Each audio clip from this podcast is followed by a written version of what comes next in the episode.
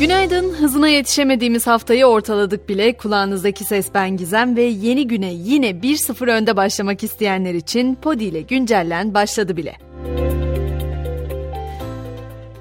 Cumhurbaşkanı Erdoğan'ın dün Aydın mitingindeki sözleri çok konuşuldu. Erdoğan, Millet İttifakı adayı Kılıçdaroğlu'nun fotoğrafının yer aldığı ve üzerinde SSK'yı dolandırıp cezasız kaldılar yazan gazete küpürünü gösterdi. Ancak gazete küpürünün orijinalinde habere konu olan dolandırıcılığı Kemal Kılıçdaroğlu'nun tespit ettiği belirtiliyor. Öte yandan Erdoğan, CHP'nin henüz yapılmamış olan Aydın mitingine 27 bin kişinin katıldığını söyledi. Bahsi geçen o miting bugün yapılacak. Kılıçdaroğlu'nun ise dün aracına Sakarya'da taşlı saldırı düzenlendi. Otobüsün camı kırılırken saldırgan yakalanarak gözaltına alındı. Kılıçdaroğlu otobüse taşı atan 15 yaşındaki çocuktan şikayetçi olmadığını belirterek serbest bırakılmasını istedi.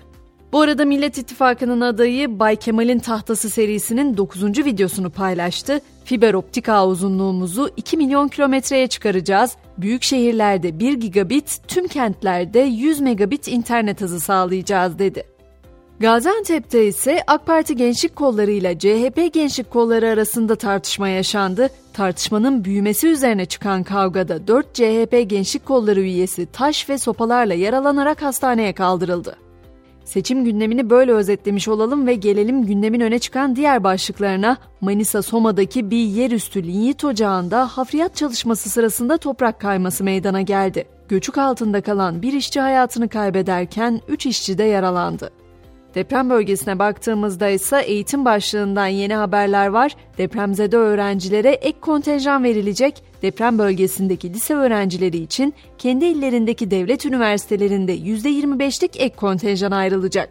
Ayrıca özel üniversitelerin tamamındaki her programda da bu öğrenciler için birer kişilik yer tahsis edilecek. Hazır üniversitelerden söz etmişken ODTÜ'de öğrenciler tarafından her sene düzenlenen bahar şenliğinin bu yıl 35.si düzenlenecekti ancak okul yönetimi tarafından iptal edildi. Karara gerekçe olarak 6 Şubat'ta meydana gelen Kahramanmaraş merkezli depremler gösterildi.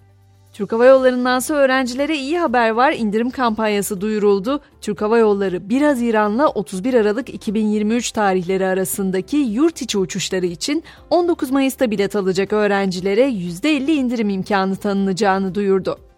Gelelim otomobil dünyasına Tesla'nın Türkiye satışları hatırlayacaksınız 4 Nisan'da online olarak başlamıştı Türkiye için ve Türkiye'de de ilk olarak Y modelinin 3 farklı versiyonunun satılacağı bildirilmişti. İşte şirket Türkiye'deki ilk aracını teslim etti. Anlık haberleşme uygulaması WhatsApp'tan yeni bir özelliğin haberini vereceğim şimdi. Mesaj düzenleme özelliği web kullanıcılarının kullanımına sunulmaya başlandı. Özelliği denemek isteyen kullanıcılar son 15 dakika içinde gönderdikleri herhangi bir mesaja sağ tıklayarak mesajı düzenle seçeneğine basabilir. Mesajların istendiği kadar düzenlenebileceği bilgisini de eklemiş olayım. Öte yandan bazı Android kullanıcıları WhatsApp uygulaması kapalı iken bile mikrofonlarının kullanıldığını bildirdi. Elon Musk bu duruma WhatsApp'a güven olmaz diyerek yanıt verdi. Hazır bu uygulamalardan söz etmişken bir arkadaşınızın veya partnerinizin ortalıkta duran telefonunu gördüğünüzde içinizde ona gizlice göz atma isteği geliyorsa bilin ki yalnız değilsiniz. Hemen size Amerika'da yapılan araştırmanın sonuçlarını aktarayım. İnsanların %82'si başka birinin telefonunu veya bilgisayarını gözetliyor. Yani stalk dediğimiz bu duygu aslında hepimizin içinde var ve en sık belirtilen nedeni de çok basit merak. Biraz da Hollywood dünyasına gidelim. Oscar ödüllü aktör Robert De Niro 7. kez baba oldu. De Niro bebeği ve bebeğin annesi hakkında daha fazla bilgi vermedi ama ben size usta oyuncunun yaşıyla ilgili bilgi vereyim. Kendisi 79 yaşında.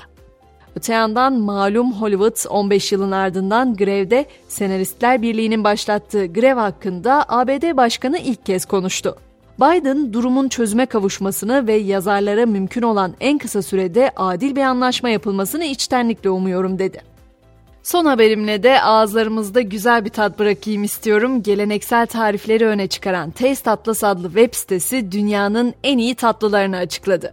50 tatlı türünün yer aldığı listede Türkiye'den de 6 lezzet yer aldı. İrmik helvası, fırın sütlaç, kazandibi ve baklava öne çıkan lezzetlerimiz. Listenin zirvesinde ise bizim mozaik pasta olarak bildiğimiz Litvanyalılara özgü olan tinginis bulunuyor.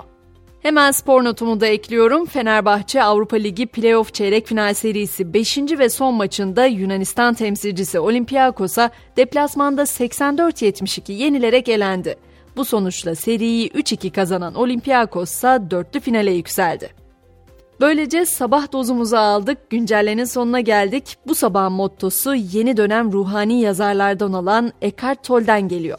Şöyle diyor. Öfkenin olduğu yerde daima altta yatan bir acı vardır. Akşam 18'de tekrar görüşelim olur mu? O zamana kadar şimdilik hoşçakalın.